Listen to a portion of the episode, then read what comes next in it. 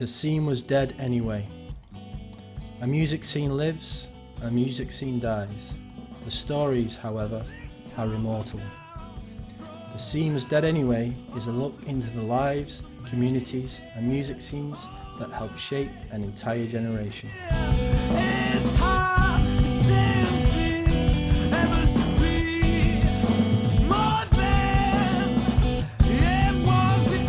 Hello and welcome to The Scene Was Dead Anyway. I'm your host, Rick Walland. This is episode number 16. This is part two of the episode with Tom House, and we're talking about Charlottefield. In this second part, we're going to cover uh, the rest of Charlottefield's discography, starting from the 7 inch ice cream vinyl and the second studio album, What Are Friends For, and then the third album, which was released after they uh, disbanded, and that was Make It Easy on Yourself, and uh, basically everything in between. So um, I hope you enjoy it, and thanks for watching. Thanks for listening. Before we start, if you're watching on YouTube, please could you like and subscribe to my channel to help the podcast grow. If you're listening on Apple iTunes, please could you leave a review under the ratings and review section. You can also find me on Facebook. That's facebook.com forward slash the scene was dead anyway. You can also find me on Instagram. Instagram.com forward slash the scene was dead anyway. I'm also on Twitter. Twitter.com forward slash TSWDA.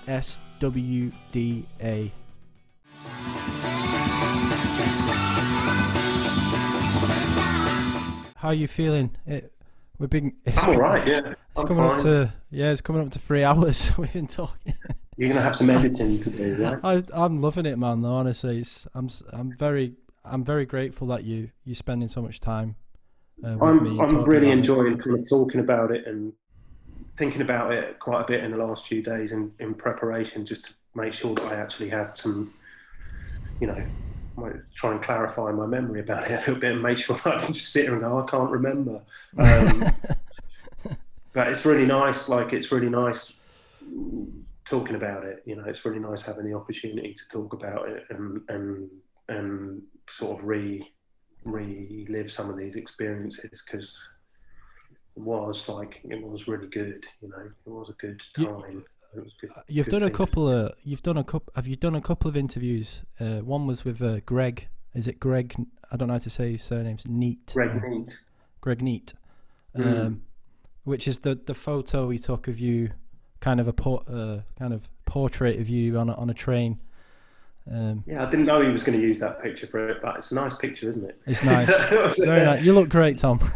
we were on our we were on our well it's just not like uh, you know I spent a lot of time on trains and and uh, looking at uh, Looking pensive on trains. on a train on the way to a gig or whatever. And he, he and I were actually uh, uh, it was that was totally separate from the interview. That was he and I were on on the way to our friend's wedding reception at the time.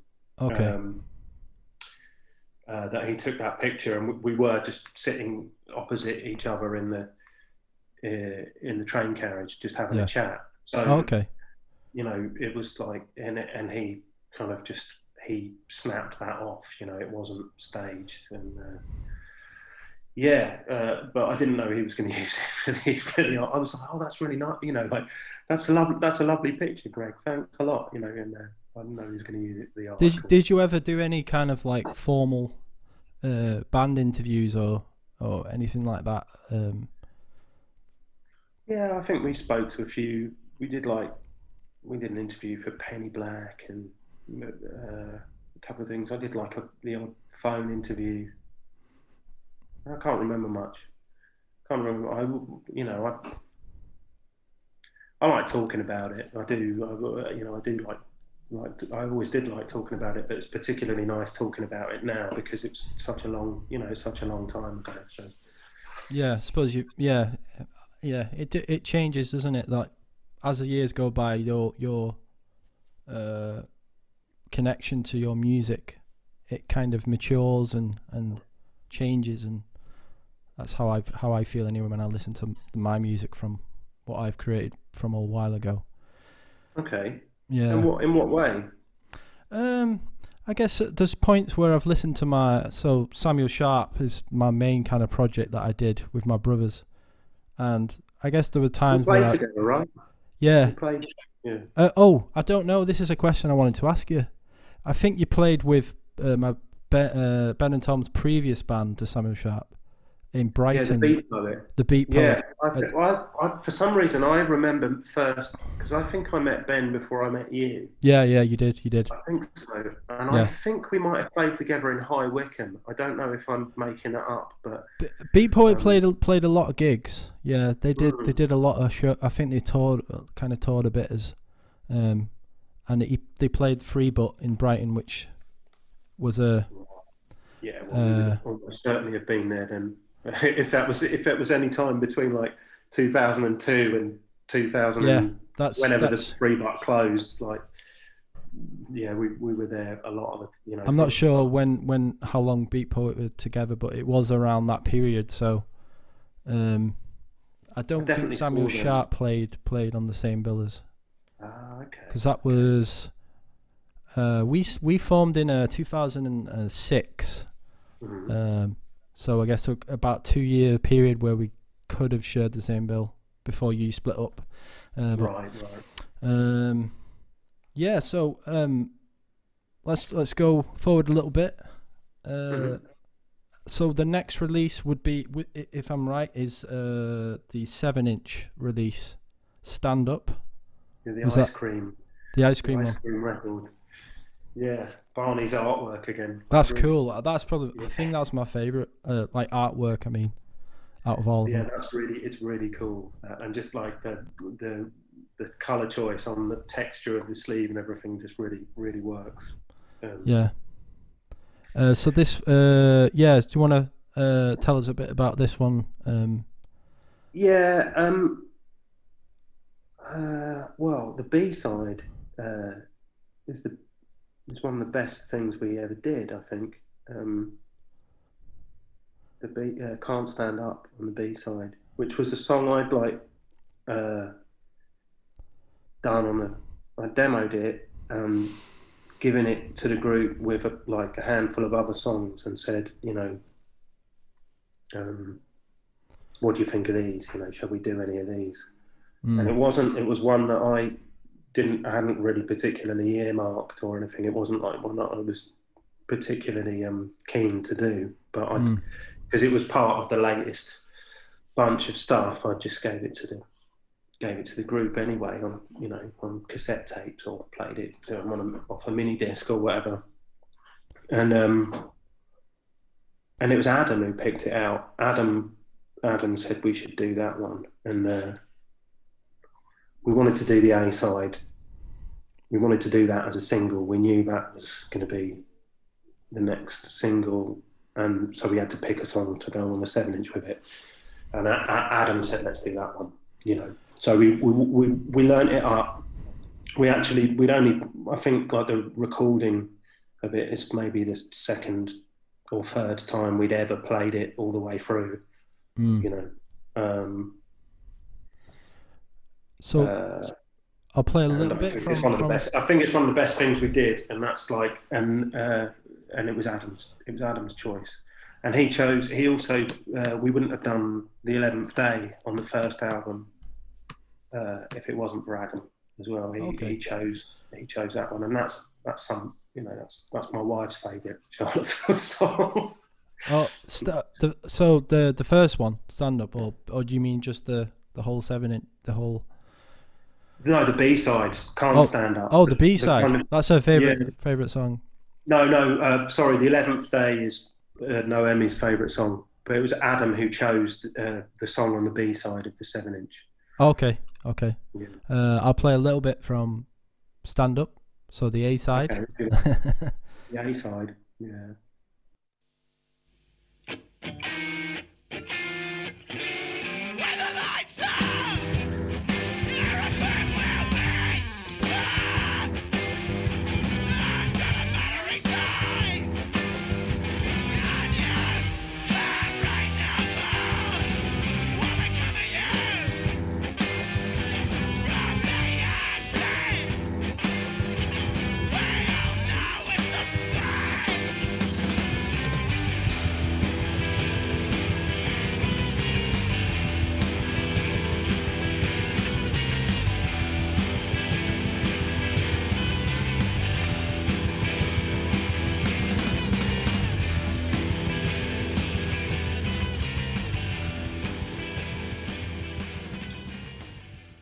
The bass, the bass sounds different.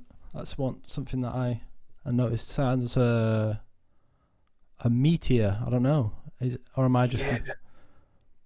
We recorded that one ourselves. Like we we did the seven inch in the.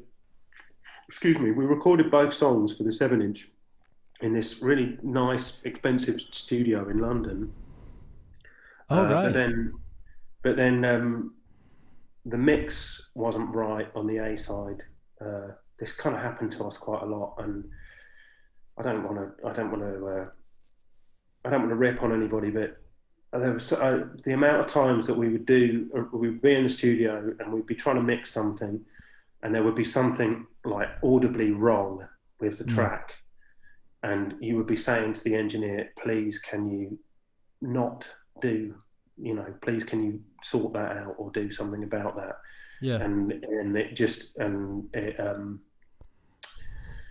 you know and they'd say well yeah but you can't you know or whatever and you'd be like okay you can't you can't fight every battle we're on the fucking clock here let's just Yeah. Yeah.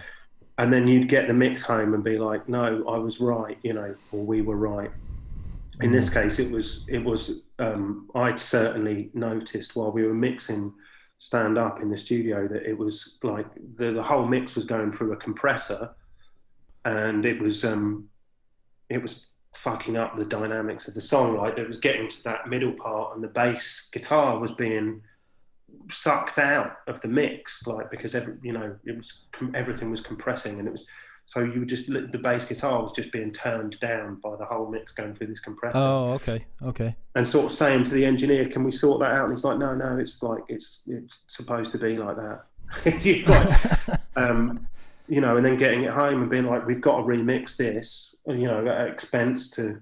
In fact, Fat Cat were paying for that studio, so Fat Cat were annoyed with us because we were asking for more money to go back and remix the A side of this single, and um, and uh, kind of I was annoyed at myself for not just like putting my foot. And then we couldn't get in there in time to get the the song remixed for the for the pressing of the seven inch anyway because we were like this was like one one time only that for some reason we were actually on a bit of a schedule and the re- the Ah. label wanted to get the record out you know like, Oh, okay. the Yeah. only time that happened so we like borrowed our mate's eight track and re-recorded the a side in the practice room So that's uh, uh, John Wood. Is that it was John Wood's eight Tascam T did that. TSR eight? Yes, Yeah. And it's it was a lovely machine. We'd just done. Um, Ash was playing. Uh, Ash was playing in um, Akakak at the time as well. Yeah. I don't know. You ever heard Akakak? Ah, yeah, I remember him. Yeah, yeah. Right, yeah. right. Uh, It's a great name. I- Great band name. I got yeah. goosebumps saying their name then. Um, and uh, we recorded. Uh, we recorded them in the same practice room. We'd just done it like a few weeks before. Um, we'd done a session in, in the same practice room with that eight track and um, got like we were we were like everybody involved. I I wasn't in Akakak. I was, but I was. I kind of engineered this session with them. You know Yeah, yeah. they, they asked they were like can you run the run the tape machine and help us out so we can play the we can worry about playing the songs and you just make sure everything's working you know um, so we'd done that and we were like wow this is like like this this sound is the sound of this machine is really good and with these kind of there's limited selection of mics and and in, and in this room you know we can we can get something that's quite satisfactory so we we um we went and we did that song in the same way that we'd done the Akakak record, more or less. Yeah. Uh, yeah, and in the same place, on the same, on John Wood's Tascam TSR8, which he sold not to me eventually. Um, So am, am I right in, in, in thinking John is in uh, Lower Slaughter? Yeah, yeah, Yeah. it's the same John Wood. Yeah, Same John Wood. Same John Yeah. Wood.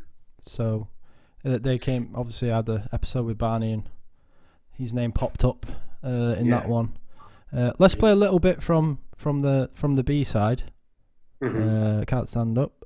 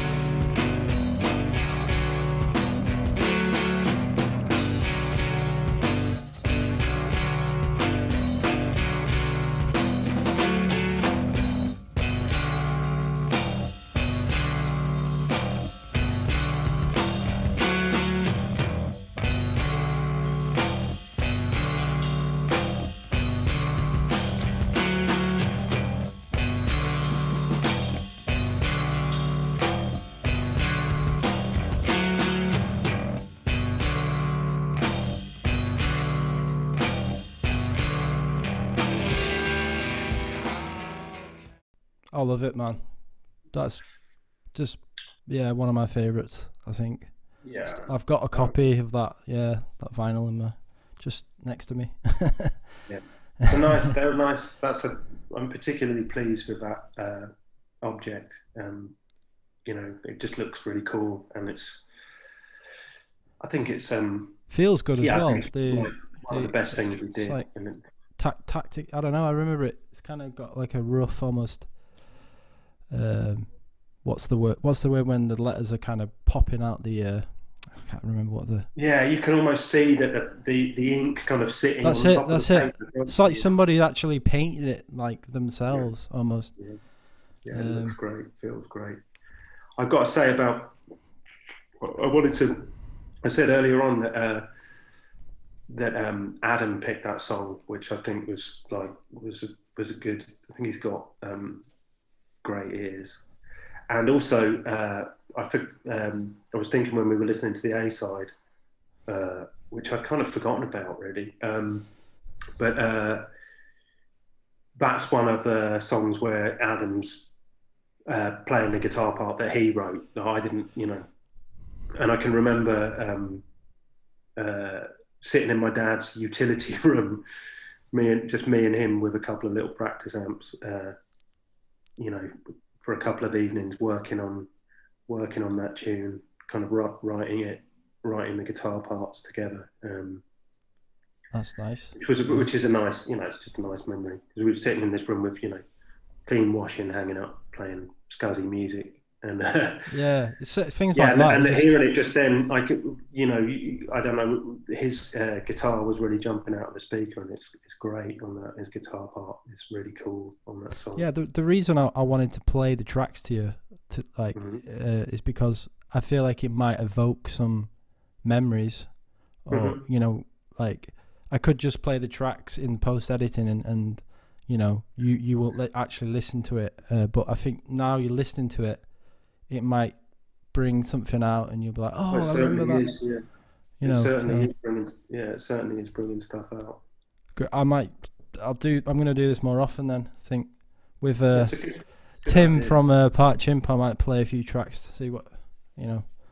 See if That would be interesting. That would be, like How- how- you- He might be like, I hate listening to my own music. Turn it off.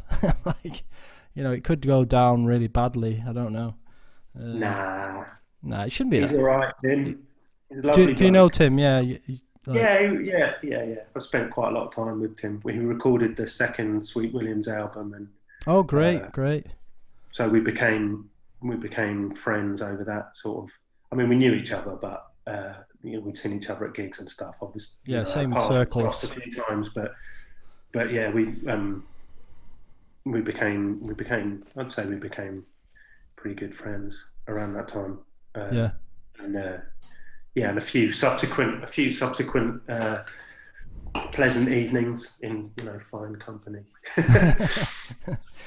There's a question about um, was there any gigs that you played where it was like sold out and and it was like, whoa, we're like you know, this is we're kind of like big, you know, Charlottefield, are, you know, we're we're kind of famous, you know. It, do you know, do you know? Mean? no, not really. There was some. There were some really. There were. There were some really satisfying experiences. Um, like uh, we played at uh, British Sea Power put on this all day. I can't remember what year it was. Uh, they put on this all day in in the fort, Newhaven Fort, and they invited us to play. We were on sort of early afternoon. Um, in this, you know, I think the whole place was something like three thousand capacity, right? But uh, but we played in the early afternoon, so um, there was far fewer people than that, you know, uh, were, were actually there, and fewer still who were actually like at the stage. There was some, there was some, um, we had some some loyal friends with us, and uh, and a few like a few of the people who would come and see us in Brighton were there, and were kind of you know knew that we were playing, and yeah, so maybe a few other folks who'd never heard of us who were curious or whatever. we played to. It was like a, it was a reasonable, or nothing wrong with it at all. But it wasn't three. You know, it wasn't three thousand Yeah, people. yeah. But we played on this huge stage, and we didn't because of the nature of the thing. We didn't have a sound check. The um, sound engineer came over to us as we were setting up.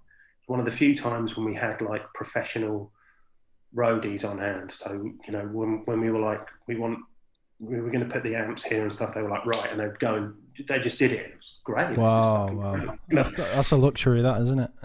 yeah, it was. That was I can't lie. That was quite. That was quite. And then um, the sound engineer came over. We didn't know who the sound engineer was going to be, but it turned out it was this guy Joel who worked at the studio where we'd done the first album. So he he'd heard the record because he, you know, because of his relationship with the guy that had engineered it, James, and um, and he was aware of the band. He we'd seen him knocking around. You know, we'd we'd crossed paths, so we were friendly with him. And he kind of knew, he already knew the band. And he was like, I was really pleased when I saw that you were playing because every, the engineers were working in shifts. I had to do two bands each. He said, I put my name down to do you guys. Mm. So, because I think, you know, I reckon I'll, I reckon it'll be all right, you know. Yeah, I can get a good sound for you. Yeah. So we started, we were like, okay, we're starting with this particular song that starts one instrument at a time uh, that he happened to know the song. And he was like, that's perfect. That's just absolutely perfect. And, and we started playing and we played through this huge PA uh, on a quite a big stage. Like really, you know, usually we liked playing on the floor and we like not having having to have monitors and stuff like that. But all of this shit really worked, you know, and it sounded good. It just sounded really great straight away, and we got to play like, you know, we played the rock songs. we played the, the, more, the more kind of heavy rock rock Yeah. songs, and uh, uh, one of our friends came up afterwards and said it sounded like that it sounded really good, and he said that it felt like his name's Mark. He's a painter. He said I felt like I was digging when you were playing. I felt like I was digging, digging my own grave. yeah, I really, uh, and you know, mind, mind digging. He looked really, looked really pleased for somebody who was talking about digging his own grave. I really liked that. That was kind of, you know, that's like There was a compliment in there. thing to like a big gig that we did. You know, Yeah, I was going to Was say, yeah, I suppose a lot of the gigs were kind of, I mean, very, very, very small venues. Um, not that many people. I suppose maybe 50 to 100 uh, at most, would you say? yeah, Um, most of the time, yeah, yeah, most of the time. Did you did you feel well less than fifty? Yeah, well. did you ever yeah. did you ever uh, like think about the uh, did you ever think I wish I wish um you know this was sold out or was that just never came into your mind like oh it'd be great to play you know some huge venue like to like a few thousand people or something was there any of Yeah. and those kind of ambitions or did it it wasn't just Well, it's all the idea of playing to more people, and you know, um, uh, the idea of playing to more people is always has always been appealing. You know, I would like to do. You know, I would I would like to do that. I have, on occasion, played to. Uh, you know, slightly bigger crowds than I might be used to, and and mm, and it's that's a lot of that's a lot of fun. You know, um, I enjoy that.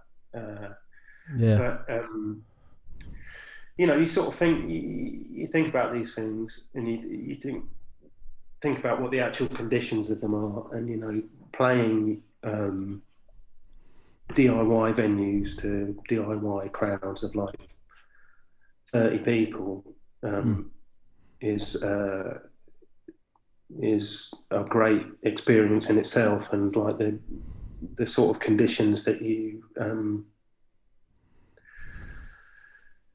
you know the experiences that you have uh, uh, doing that. Uh, uh, I wouldn't I wouldn't like to sacrifice those. You know, I would, uh, so mm, it's, it's a nice idea to play to more to more people. You know, it's a nice it's a cool idea to um to be able to do that. But if it meant sacrificing the type of experience and the type you know the type of experiences that you have and the type of people that you meet playing DIY gigs, you know, Yeah, then Yeah. I wouldn't, I wouldn't, I wouldn't, I wouldn't, change it for, you know, I'm not, I'm not swapping that for anything, you know.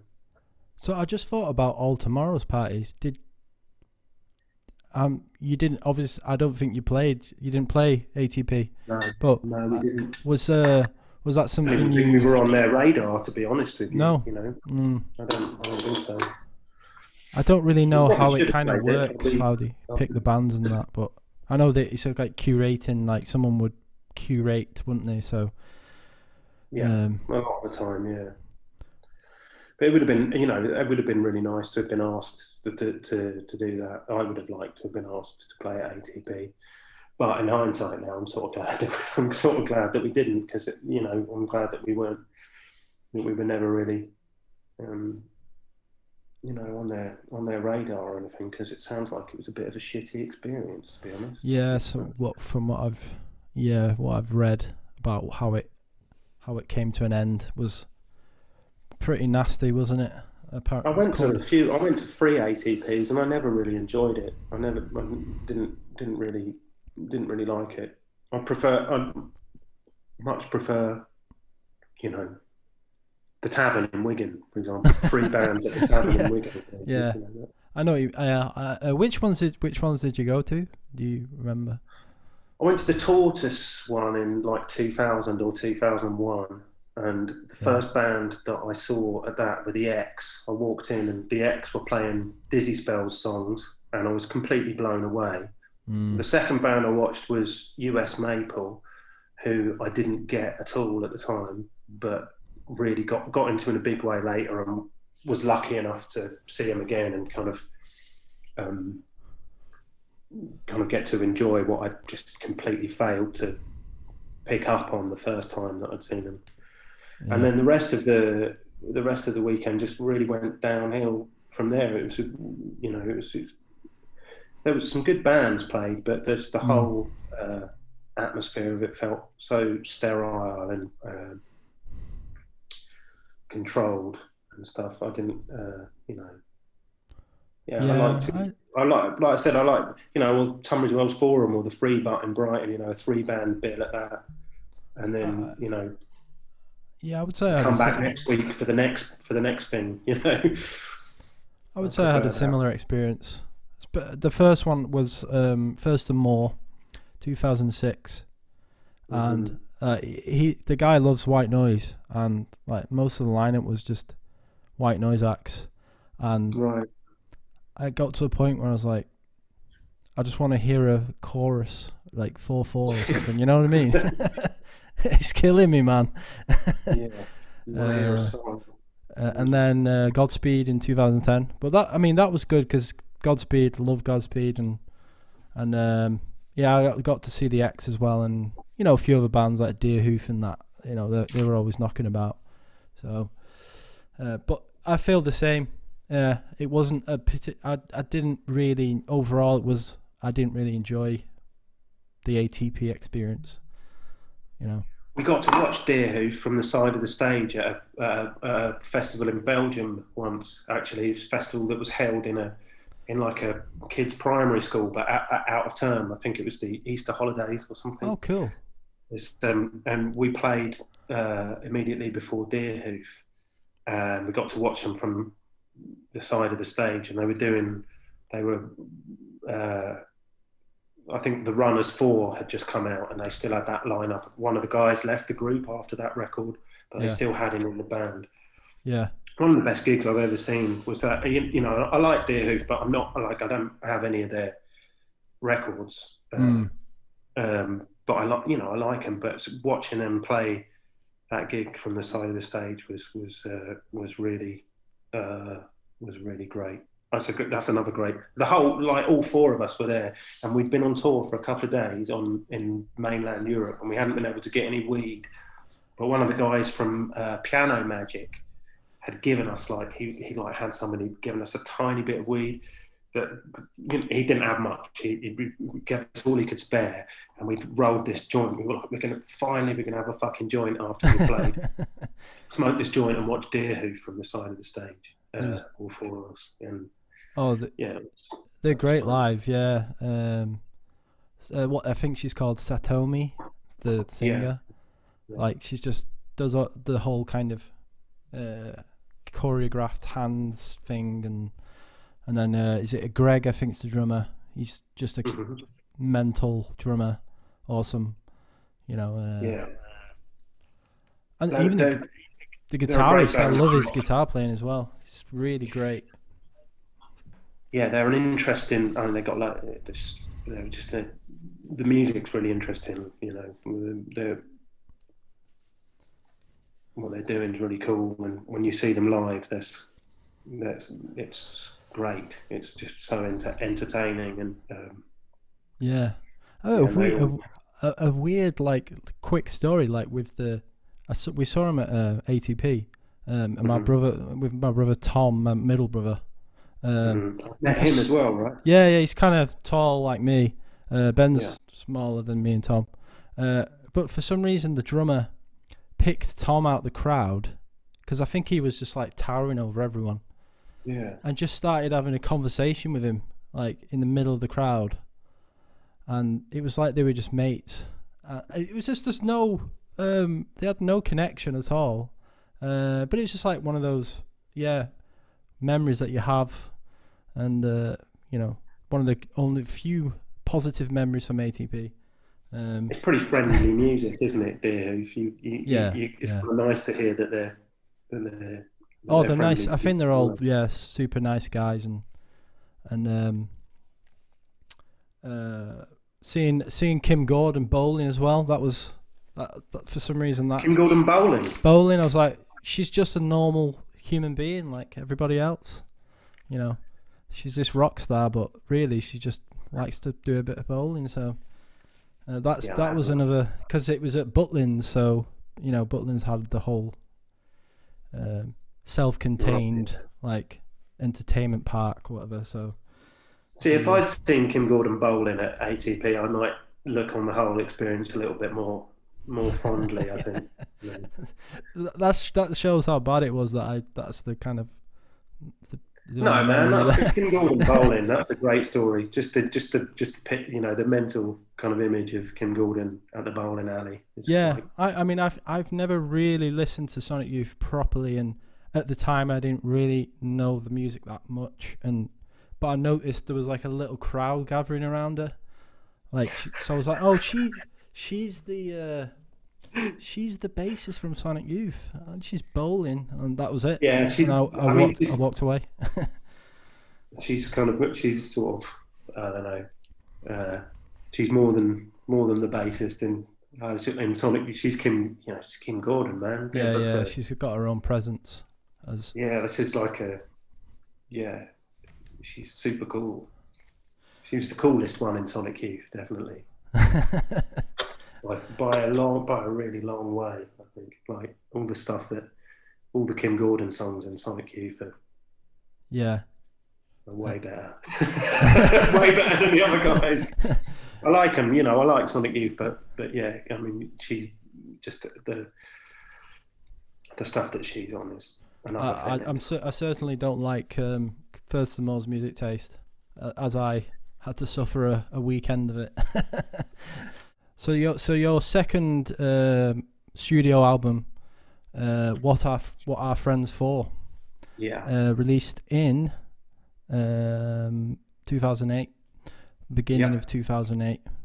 Mhm. Um, so we'll start with the first track. We'll just play a little bit of that.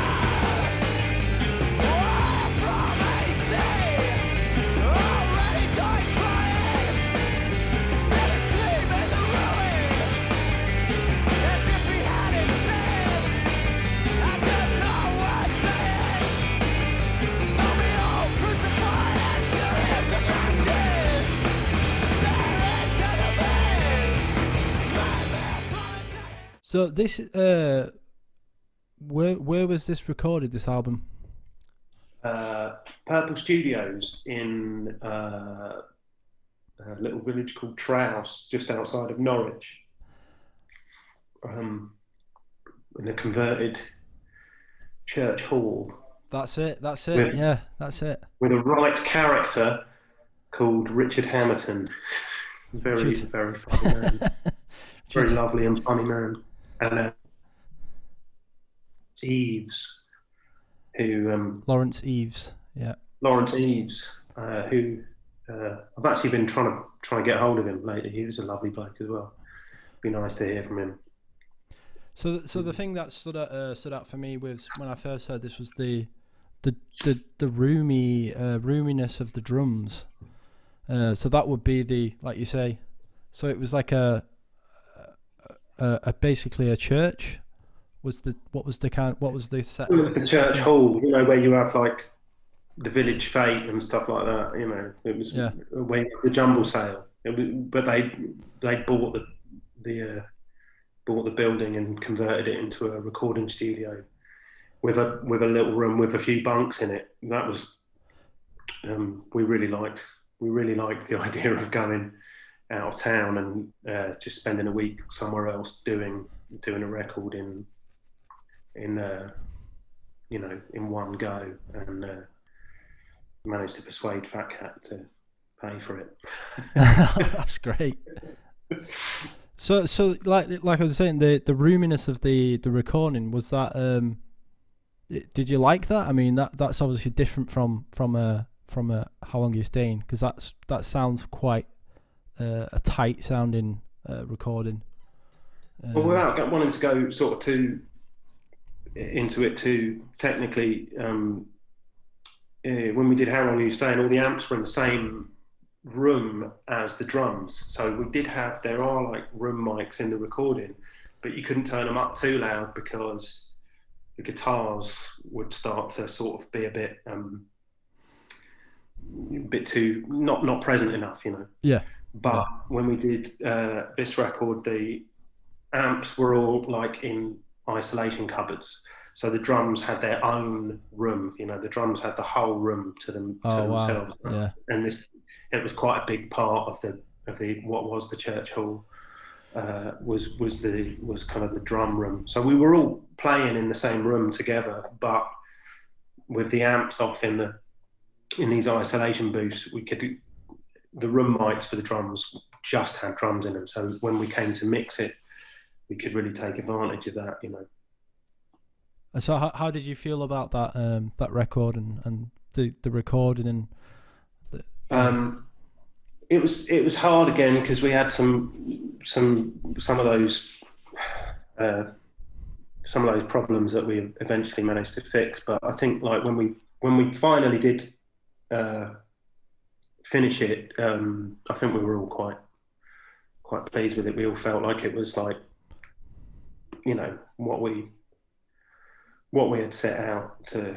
It's what we would we did what we we managed to do what we were trying to do more or less and um yeah Yeah. yeah So let's uh, let's play a bit of. I think Snakes is one that uh, pops out to me. Uh, play a little bit of that uh, Snakes.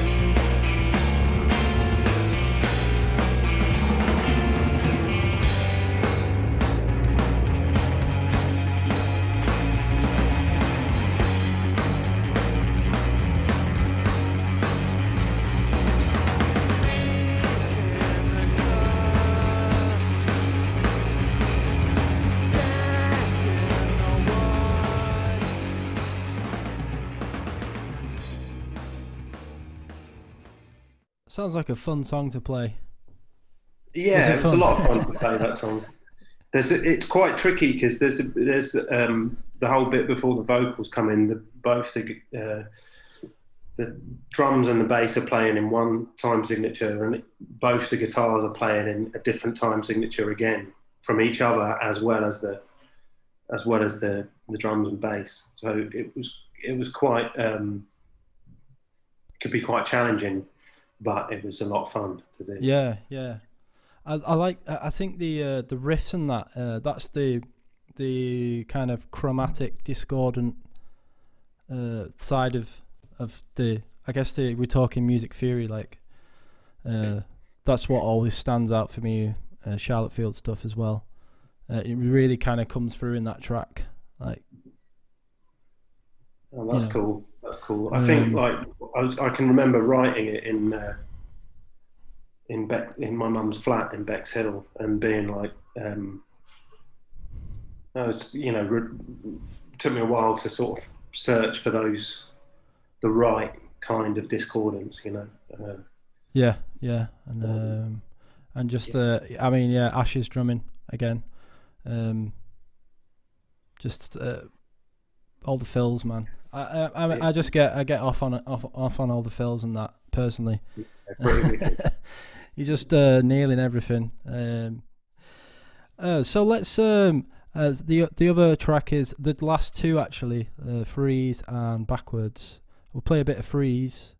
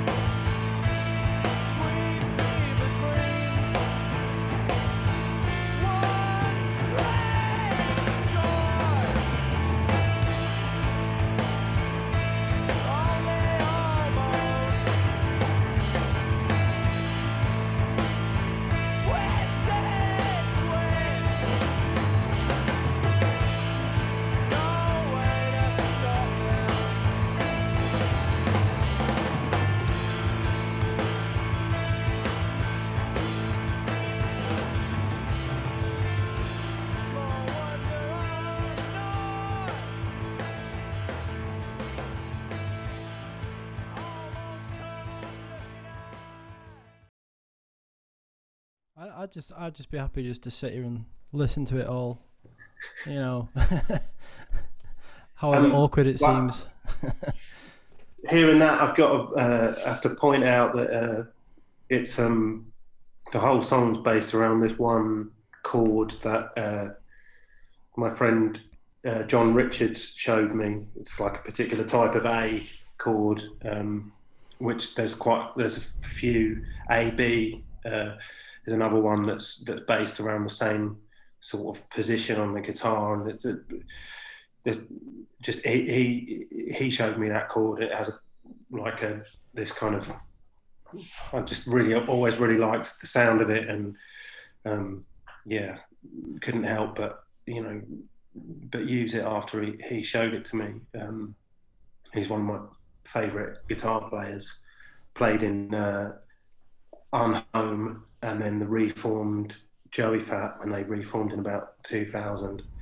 Um, and still plays, you know, he's played in a lot of bands since then. He was in Hey Colossus for a while. Uh, he's still making music now and um, just always, has always been really, a really inspiring uh, musician Yeah, um, as well. You know, to to hear what he, hearing what he does and watching him play has always been inspiring. But also like knowing him and and uh, having uh, the benefit of like uh, when I first met him, I was still a teenager. He was a bit older than me as well, and and Mm. um, was really uh, was a really good, uh, a really good sort of friend and mentor in a lot of ways, and and uh, so that song's kind of got his DNA in it Yeah. very very firmly. It always makes me think of him when I when I when I hear that one. And like you said, you don't, you didn't use any any effects. It was, is it is the same with this album as well?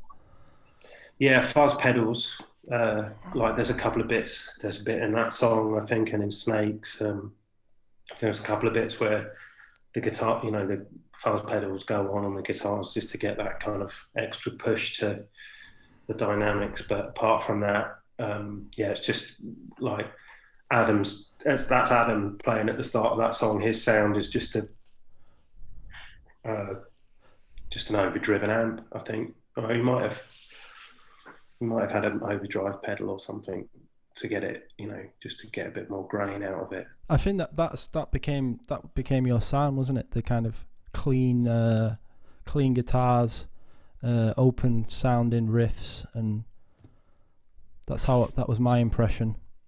Uh, yeah, it seemed like yeah, it, seemed, it, it does seem like uh, other guitar players use a lot. A lot of other guitar players that I've played with or that I've seen play and use a lot more, a lot more effects and stuff. You know, um, but I don't know why. I don't know. Didn't really, just didn't really occur to us. I suppose we didn't really, didn't.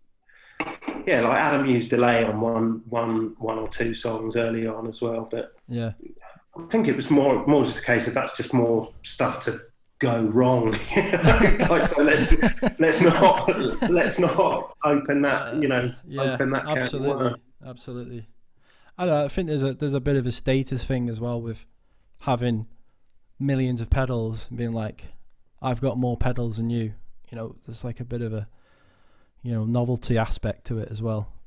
Um, Yeah, I would really you know I really wouldn't. I don't think either me or Adam, any of or Chris, you know, or any of the guitar players would really know anything about that. Uh, so we'll play a little bit off the last track backwards.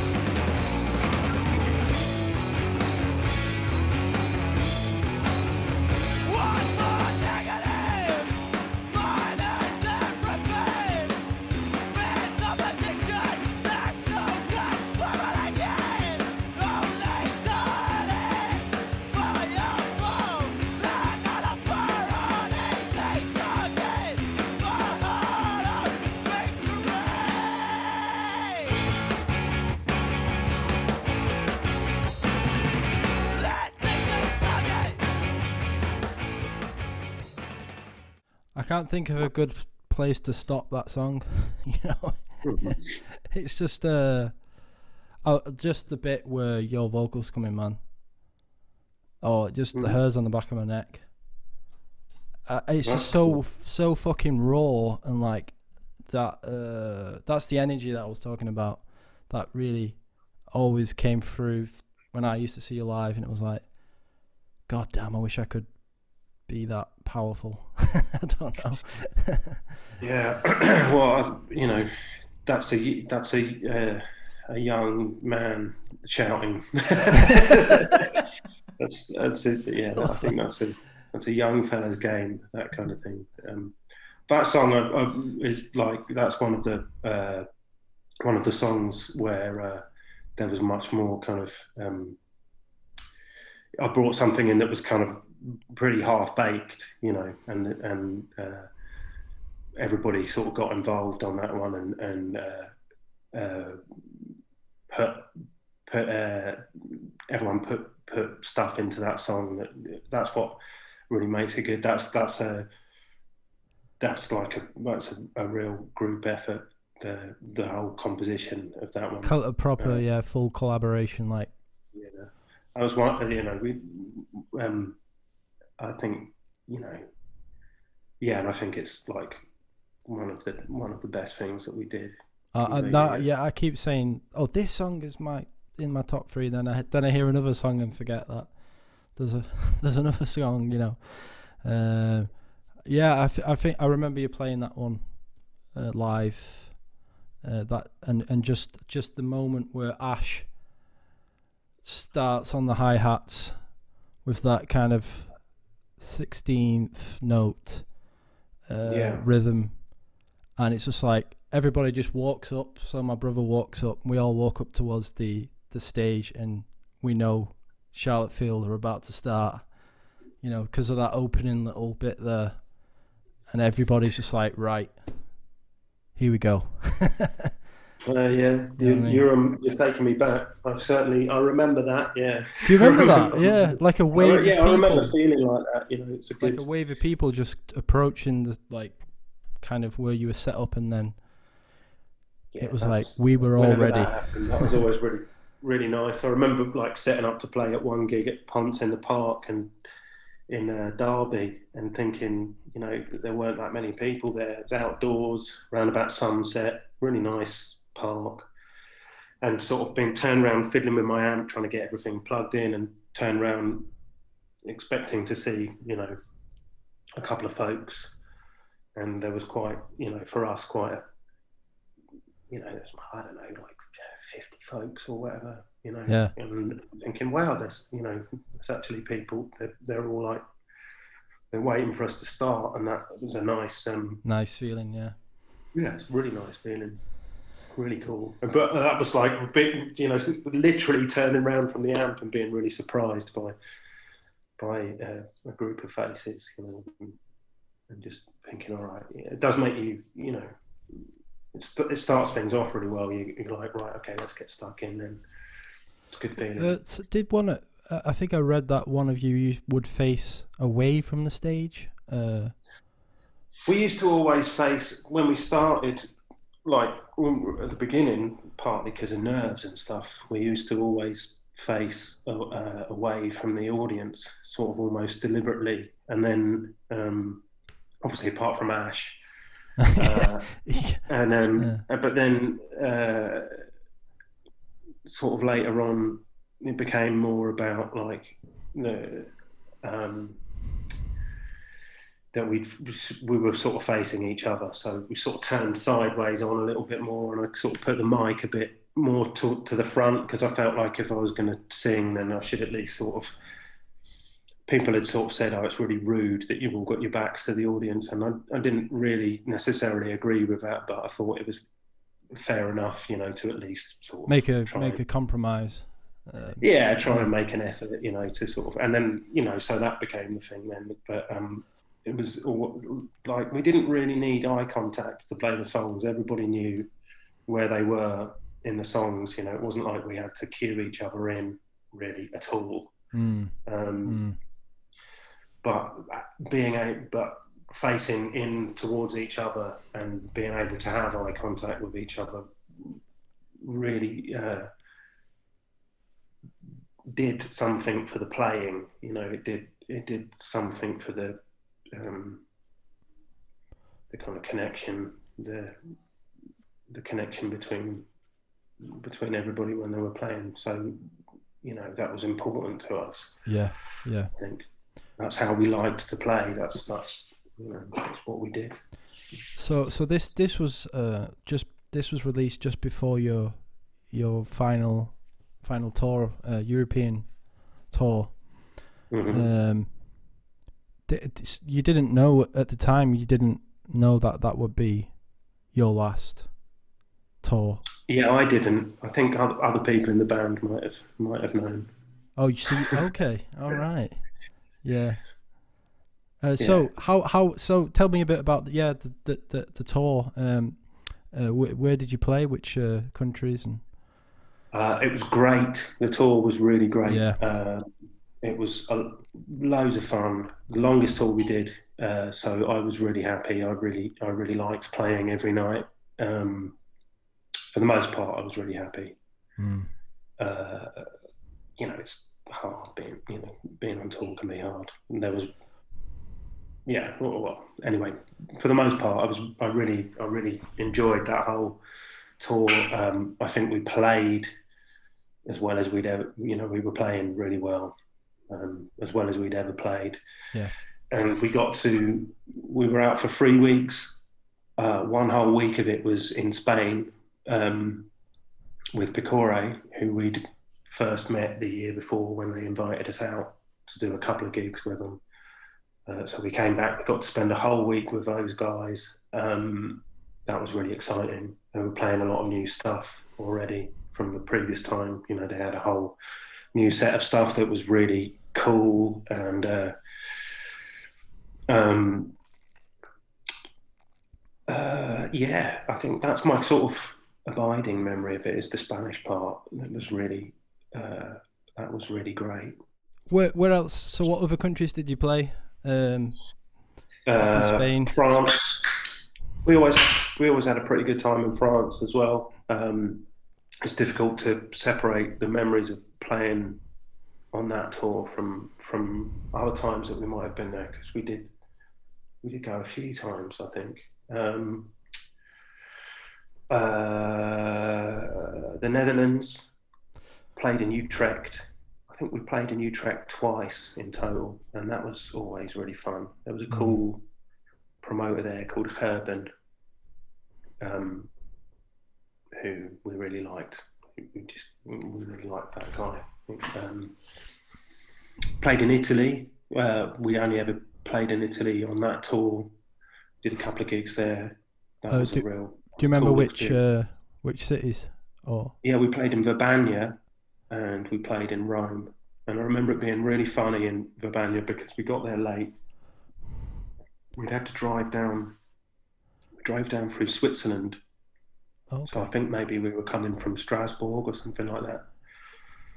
Um, long drive, and we got there late.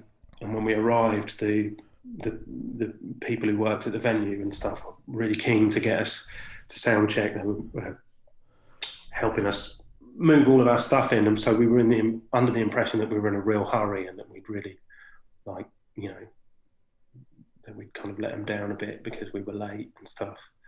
Yeah. So we got the sound check done super super quick time, and then um, and then they were like, right, it's time to eat. And then we spent an hour in a really really nice restaurant over the road, eating like th- a three course meal um, that was just like super super delicious.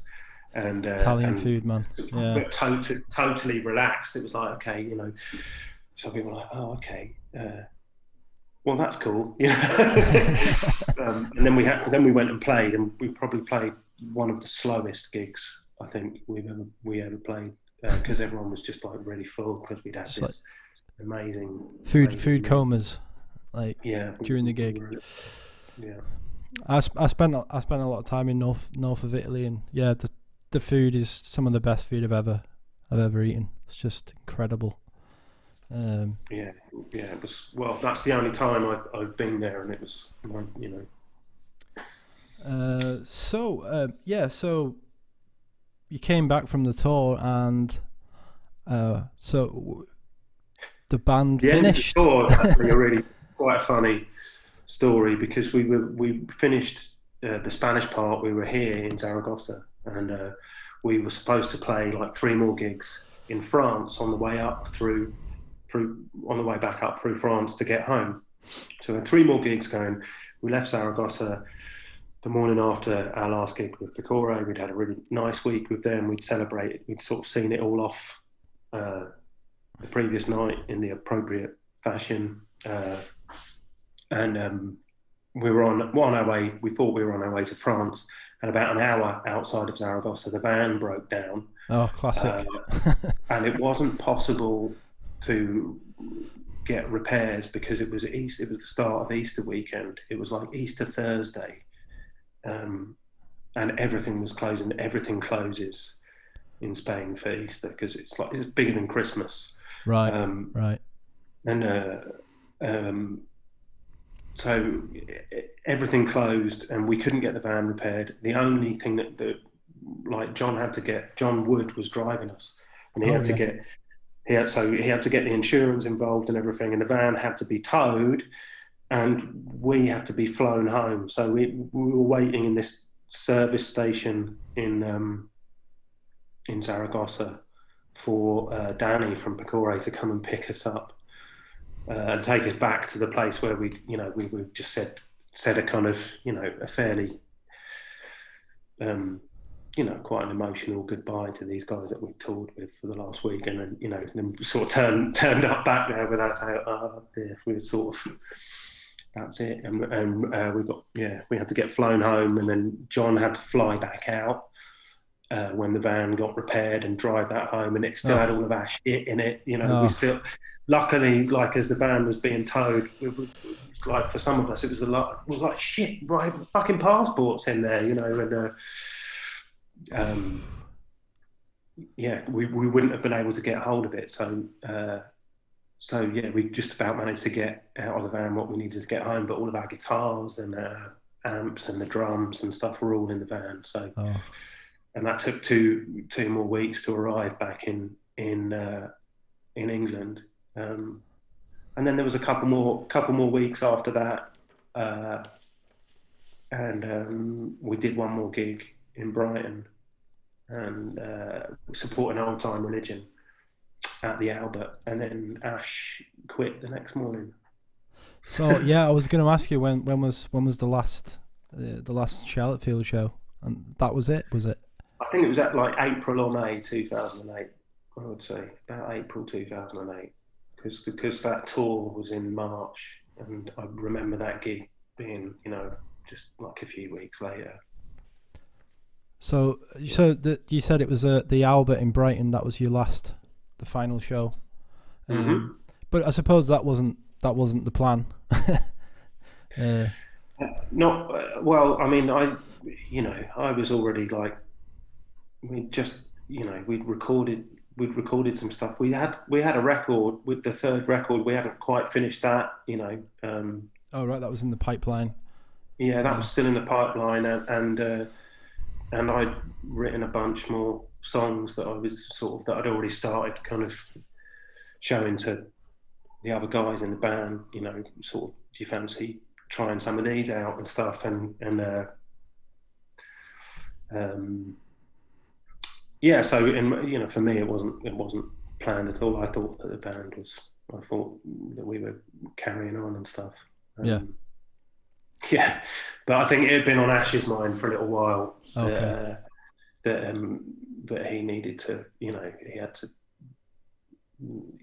I mean, like I said, the commit everybody's commitment to the band was pretty was was pretty strong. You know, every nobody could take a regular job, nobody could go to university. You know, Yeah. um, it's like I think everybody had made everybody sort of made that choice while we were doing the band to that that was the thing that we would everybody would just drop everything to play a gig to Mm, 30 people for you know less sometimes for less money than it costs to get there you know. Mm, um, and it's a pretty you know it's a pretty big commitment to make. So uh, I think you know he was like he wanted to he wanted to think about other things you know he wanted to he wanted to look at other aspects of of, uh, of life and uh, uh, so yeah and so that was that was the that was the end of the the Charlottefield story. Um, well not quite but um but yeah uh, yeah that was sort of yeah that was it that was it. but you, you but you did actually release, as you say, this uh, this uh, you know the third album after um after you split up. Um, Mhm. uh, make it easy on yourself. Yeah, Uh, so so the cover for this is uh, a bit different, I suppose, to the other two. Um, yeah, yeah. It's not Barney. Barney Barney didn't didn't do the cover for that one, um, which is a shame. I think you know, mm, uh, but for one for one reason or another, I'm not sure. Not sure exactly why, but he he, he wasn't up for doing the doing the cover at the time. Uh, and that, so that that was actually released a couple of years after after you finished. So 2010. Yeah, Yeah, was that was it then? I, yeah, maybe it might. I thought it was 2009, but you might be right. Um, It just took a long time. Like we, we, we, we finished it off shortly after we kind of broke up. We got together and mixed it and stuff, and and um, it was it was sort of ready to go for quite a while. But it just like all things, it just took a long time to really come together. You know. uh, yeah, let's um, let's play uh, we'll play a one track uh, one one one oh. Mm. Um 'cause because I, I I remember you playing this. Uh, say I remember you playing this live at um, Club Academy in Manchester, and uh, it just uh, yeah it stands out in the memory.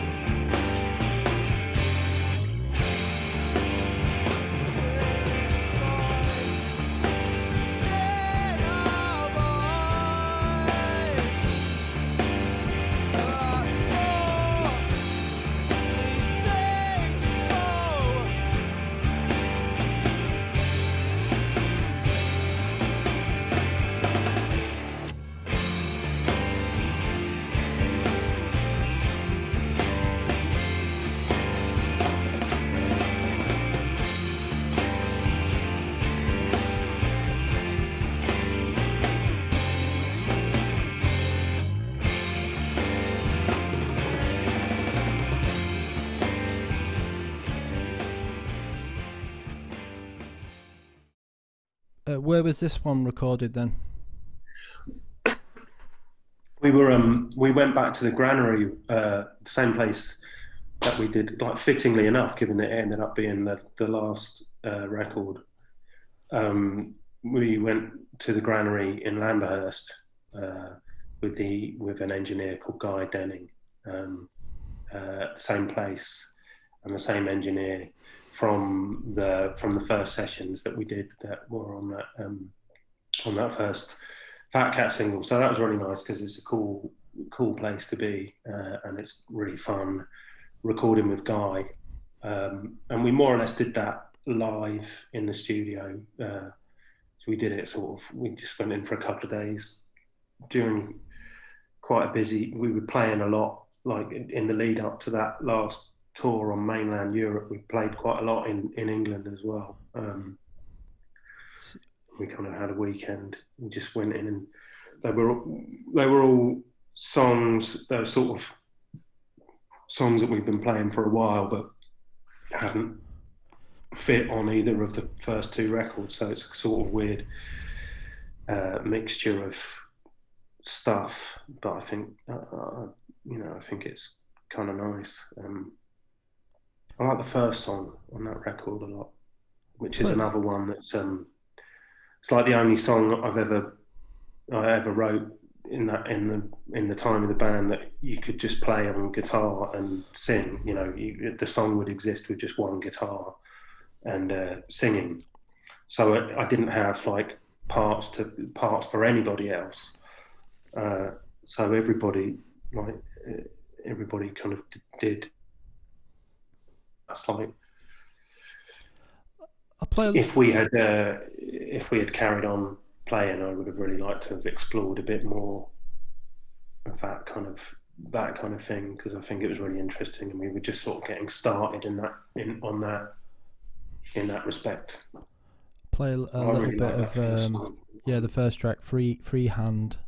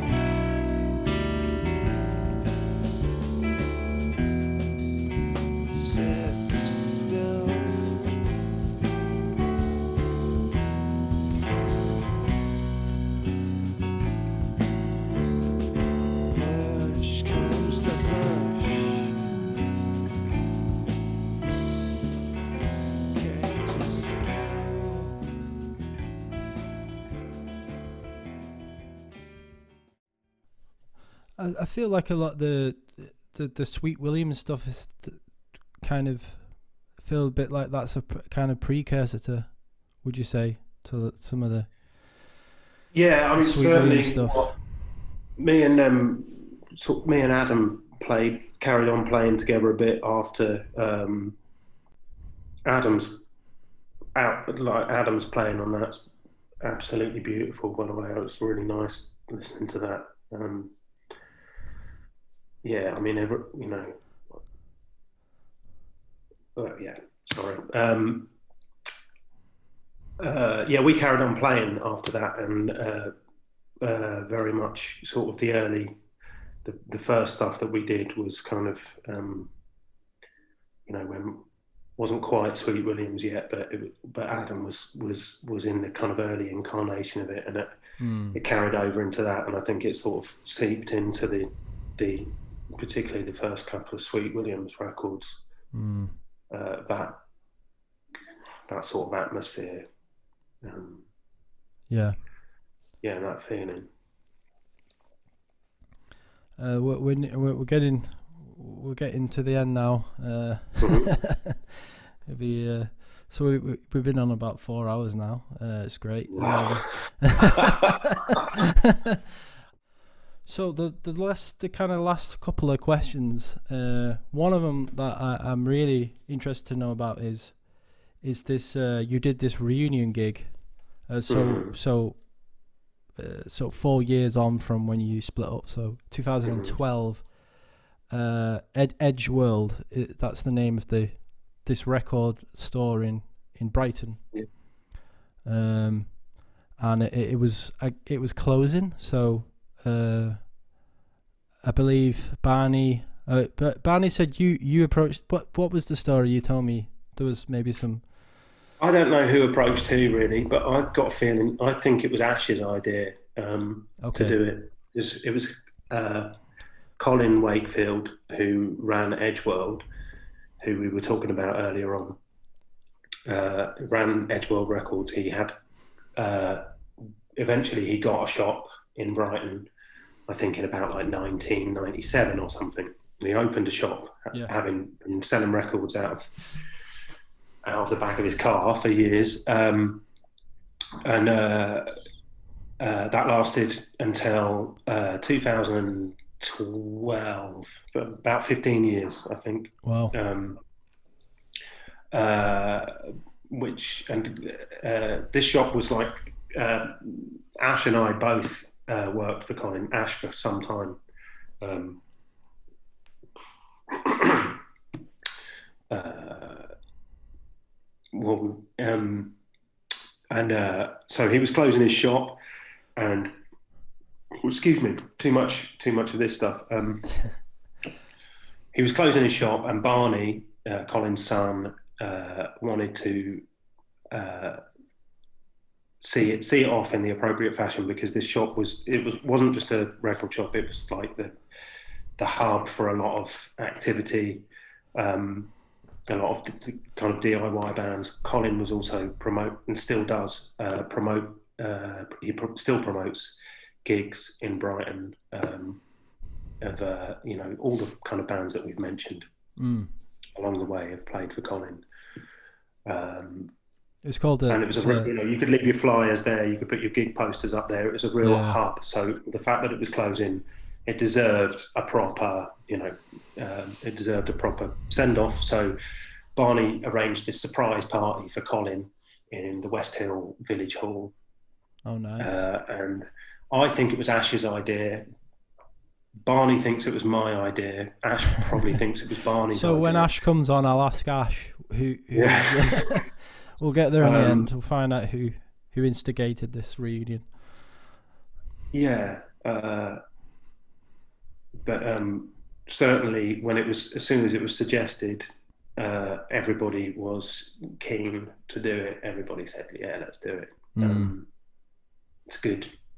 It's a good thing to do. You know, Mm. it's the right. It was the proper. It seemed like the you know the proper way to. So, you- so you you hadn't played together Sure. for a for a, for a few years. So, I, I guess did you have a couple of rehearsals before just to Yeah, blow off the cobwebs and we did. Uh, Yeah, uh, just just which for, were very fun. sorry, what did you say? Which were really fun. It was really nice. It was really nice to be back in a room together. You know, It's like the yeah the old gang back together. You know, indeed. uh, you were kind of like maybe we could just carry on, guys. You know, let's make this. Uh, what do you think, Ash? you know, Um, yeah, I don't know really. I think I mean I definitely would have entertained the idea if some, if anybody else had said let's let's let's, Let's- do it. But I was already yeah. I'd already started doing Sweet Williams. Yeah. I would have definitely I would have definitely entertained the idea of doing a few more gigs, but didn't really seem like yeah, um, it didn't really seem like we needed to, you know. Mm, And, and it was, mm. you know, we, we wanted to play for Colin because, um, and you know, and for and for that kind of, and for all the people who were there at that particular party for that, because it was a community, you know, we wanted Yeah. to, we wanted to. Uh, felt like you know, it just felt like the, the right way to, you know, felt like the right thing to do in that in that situation. I don't think we would have. I don't think we would have done it really for, for any for any other reason. I don't think we would have played again at that point for any other for any other reason. Do do you Um, remember the Do you remember the night and and like when you played and how you felt and um, Yeah, I remember being really hammered because uh, what happened was it was the it was like it was the evening after the last the very last day of the shop. So um, and I was the one who was tasked with getting Colin from the shop to the West Hill Hall, which is not a um, not a you know there there's no reason why he would go there, you know. hmm, So I had to I had to basically after the after the shop closed for the last time, I went to the pub with Colin. Colin was under the impression that everybody was meeting him in the pub. So mm. I took him to the pub. He thought everybody was going to be there at the pub. He was a bit disappointed. I was like, "Oh, they'll be along in a sec, Colin. Don't worry." You know. Meanwhile, I'm getting text messages on my phone. Can you hold him for another like? Can you hold him for another 45 minutes? So, so, so I got uh, I got pissed with Colin, you know, while we were waiting Oh, lovely. because I was I was nervous, so I was fucking guzzling the booze, but trying to keep a trying to keep a sort of a straight face on, you know, trying to trying to not let on to Colin. And eventually they um, and also trying to figure out how am I even going to get him there? How am I going to? It's like, what are we going to do? You know, nobody had come up with any ideas. So eventually, I just said- said to him, right, come on, we got to go you know, they they said, right, you can bring him now. And I was like, right, we got to go. And he was like, where are we going? And I said, I'm not not telling you, but you know, you're just coming with me. And um, we got to the West Hill Hall, and it was all blacked out. You know, we, I got him in a taxi. We got up to the West Hill Hall. It was all blacked out up there. I was like, I'm sorry, Colin. We've just we've got to stop in here. You know, we've got to stop in here on the, on the way to where we're going. Yeah. So I'm sure he had like some kind of. Ink- he says he didn't really have much of an inkling of what was going on at all until like the very last minute, which I find quite hard to believe, to be honest with you. Mm. But um, but uh, so we got there, and I opened the door to the hall, and instead of going in myself, just kind of grabbed him and shoved him in, closed the door, and just heard the whole room uh, kick off. You know, um, I can't remember if they sang "He's a Jolly Good Fellow" or if everyone just kind of cheered at him or whatever. But there was, you know, there was like a few hundred people there Wow. and uh, so it must have. So I didn't get to actually see that uh, um, that particular moment because I was on the other side of the door, just going, "Oh, thank God for that." I've got him there, yeah. yeah, I've got him here. And then so I went. I, I left a respectable amount of time and and and. Uh, Walked in. Uh, Ash was on the deck, so when the cheering died down, he put uh, "If You Leave Me Now" by Chicago on on the decks, which got a big, which got a big laugh. And, uh, yeah. And then I walked in and saw Colin just sort of standing there with this sea of people all kind of looking at him and stuff. He's pretty stoic, Colin. I thought he might have, I thought he might have had a bit of a cry, but he didn't. He was completely. Uh, Maybe, he- maybe he inside, inside he had a cry. You know. he looked happy, you know. He looked really pleased and surprised, but he kind of, yeah, he, he uh, So uh, the the the Charlottefield uh, gig was before all this. Uh, I'm assuming because you weren't hammered when you played played the no, set. no, it was like then we then then um, then there was like uh, so we got there. Then Ash DJ'd for a bit, and then Mm. uh, Shudder Pulse played. Uh, Oh, Barney's, yeah, Barney Wakefield's band played. yeah. Uh, and then I, f- I I can't remember. I think we played before I'm Being Good. So I don't I don't think we played last. I think we played in the middle. Yeah, And uh, Colin said when he saw us like setting up the amps on stage, he thought that we were just setting up for for um for like the next band that we were all just helping out. And it wasn't until we actually like put our instruments on that it was like, oh, it's uh, Charlottefield that we're Oh play. wow, that was a good feeling. Yeah. Yeah, it was quite nice. yeah, it certainly was. Yeah, it was, Oh, it was good. That was a good. That was a good gig. Awesome. Um, so uh, I've got. I actually, I actually have uh, a question from uh, a Q and A. So I, uh, you know, I put out some some things like, oh, do you want to ask Tom Thomas House a question? You know. Um, so one of them was uh, from a guy on um, on Twitter, but but we've already we've already covered it. Uh, he he- he's called Alex Microcorps Tucker. I don't know if you. Uh, he's on Twitter anyway. He, he he wanted to know about what your experiences of of growing up and being involved in the Kent alternative scene, uh, which I think we've covered, haven't we? So Uh, yeah, but um, uh, yeah, I know who Alex is. Um, oh, you know him, yeah. yeah, I know Alex.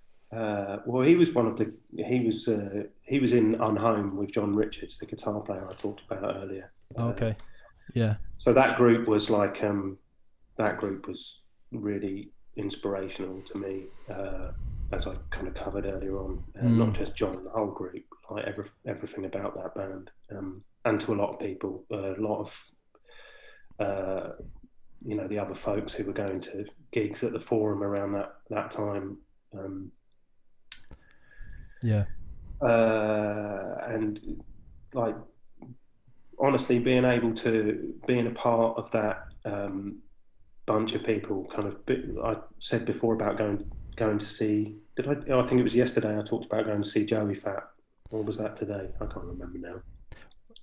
But Yeah. being welcomed into that community of like musicians, DIY musicians who were playing in these great bands, but were also like uh, uh, they had time for us, like for the for the for the young like kids who were coming to the gigs and stuff Mm. was like a was a great experience. You know that um, I learned so so much from it just from watching the bands and from hanging out Mm. with them and uh, Mm. uh, talking to them about music. Really shaped my ideas about music and about Mm. life. All of those all of those guys. Yeah, Alex, John.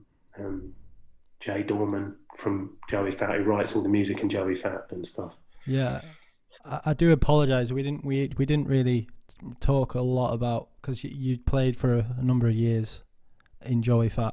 Um, uh, that was Mm. at the si- same time really as as, as Yeah, you know yeah. So we talked a bit about there was a gig at the Brudenell Social Club in Leeds. It was a Mhm. Chinchilla Fest, and that was uh, so you you played uh, Charlottefield and Joeyfat back to back on the same bill.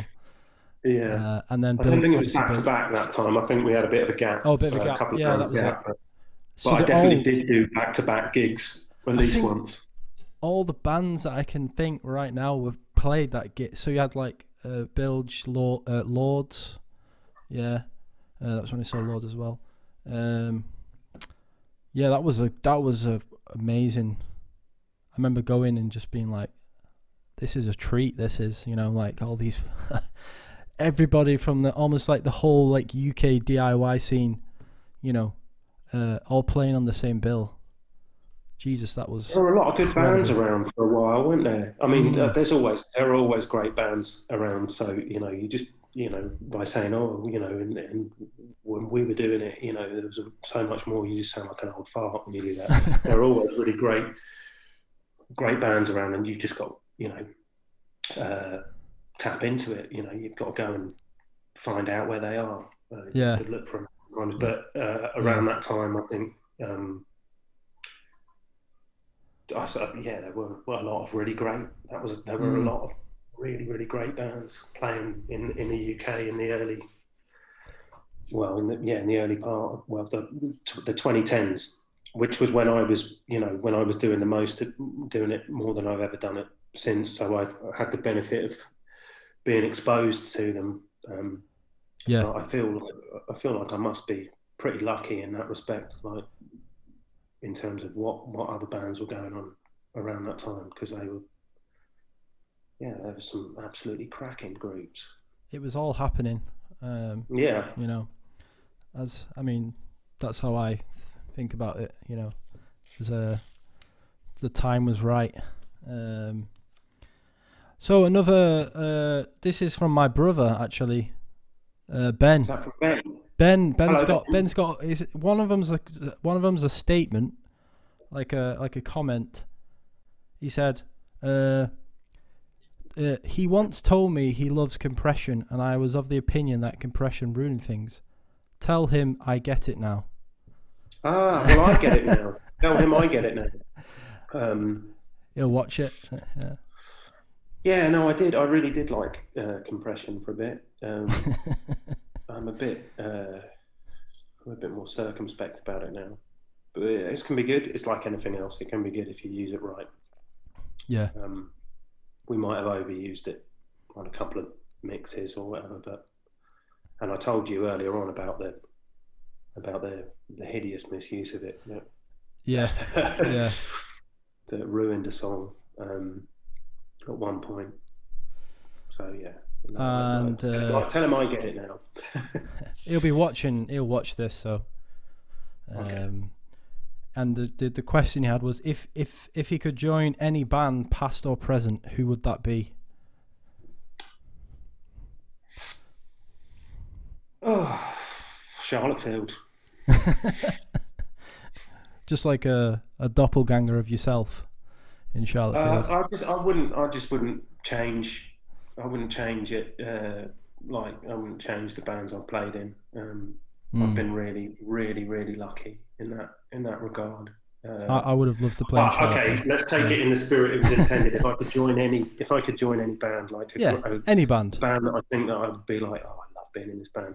Um, maybe the For Carnation or the Breeders, either one of those. I think I'd be pretty good in the Breeders if Kim Deal ever like breaks her arm and can't play, um, you know, the rhythm guitar when she's, you know, and she needs somebody, and I could do that. I reckon I could do it. Not quite Kim Deal, but. Um, but yeah, I, you know, I'd love to be in the Breeders. That'd be a great band to be in. There we go. That's your that's your answer, Ben. Hope you're satisfied. Um, last last question, Tom. Um, three records that change your life. Okay. Well, I've seen you've been asking uh, people about this, and I, so I, I've, uh, I've I'm prepared. Yes. Um, uh, I'd like to talk about. I'd like to list three records that have changed my life in more recent times because it's quite easy to just go for the the obvious sort of, you know, never mind or whatever. But um, so uh, a few years ago, I was DJing with uh, uh, Sweet Williams guitar player John Griffin in Brighton, and he introduced me. He played a track by a band called New Kingdom, who are a kind of psychedelic-ish hip hop group from the mid '90s from New York. Um, Mm. So I couldn't get the album on vinyl. I bought the CD of it instead, and uh, we listened to that a lot in the car. There's a lot of uh, video footage somewhere of John driving Sweet Williams to gigs with uh, New Kingdom playing um, in the van. It's a great record. I missed it at the time in the mid '90s, uh, but uh, discovered it, you know, because of John a few years later. Called "Paradise Don't Come Cheap" by New Kingdom. Really, really, just uh, such a cool record. Such a great atmosphere all the way through it. Every track's a winner.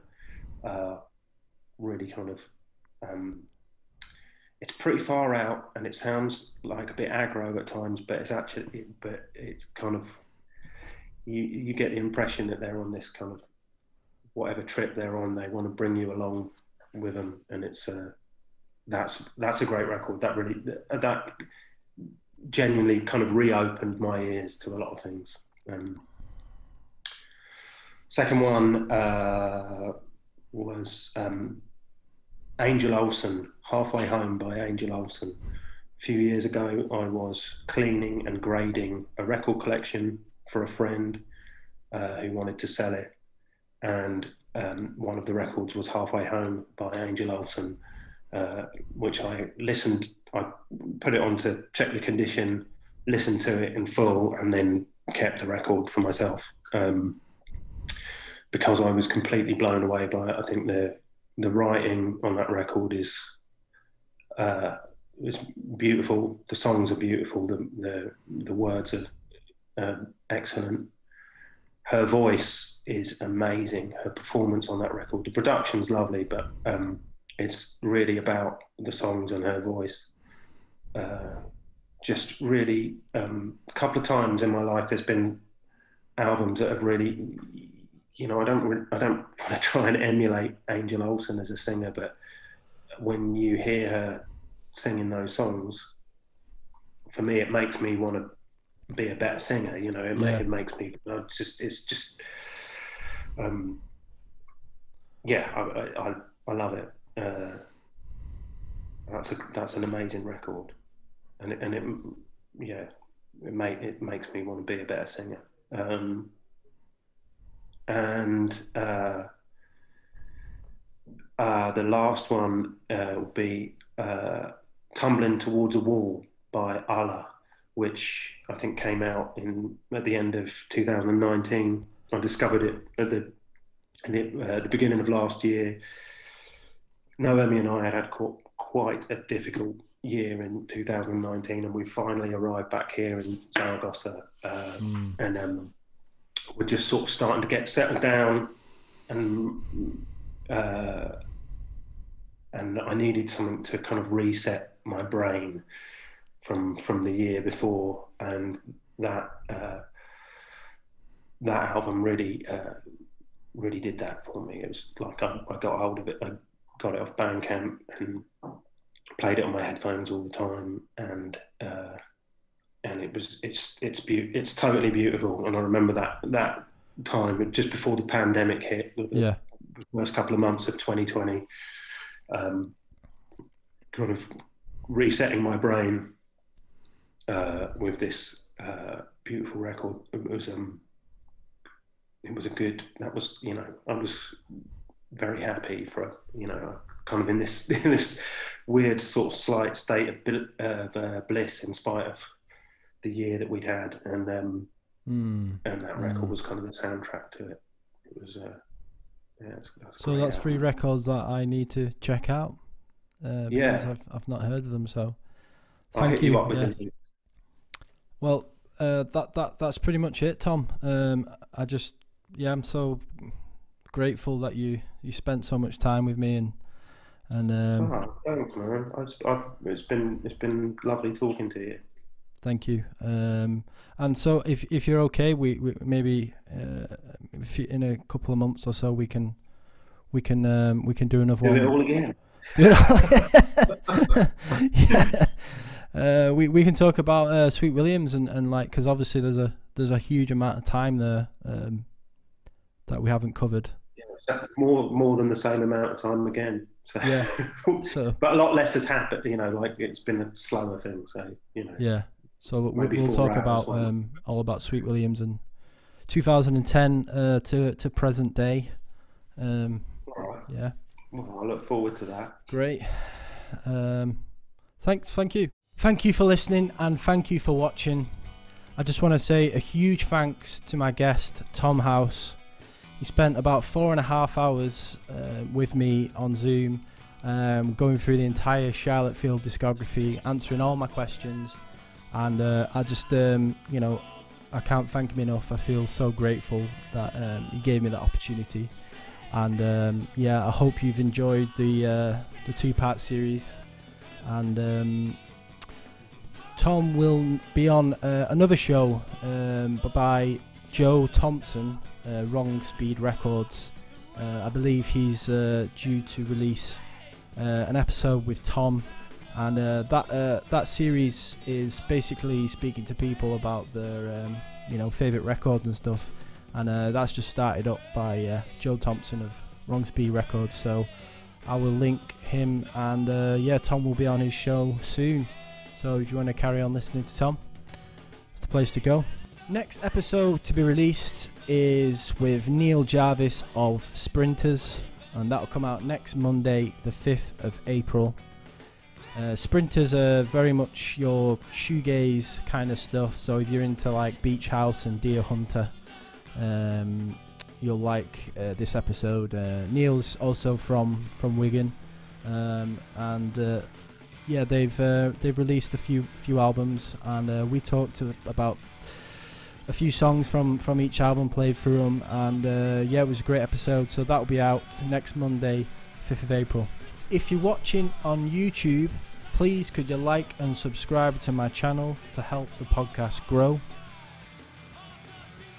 If you're listening on Apple iTunes, please could you leave a review under the ratings and review section. You can also find me on Facebook. It's facebook.com forward slash the scene was dead anyway. You can also find me on Instagram. Instagram.com forward slash the scene is dead anyway. I'm also on Twitter. Twitter.com forward slash TSWDA. Thank you for listening and thank you for watching. I'm your host, Rick Walland, and you were listening to The Scene Was Dead Anyway.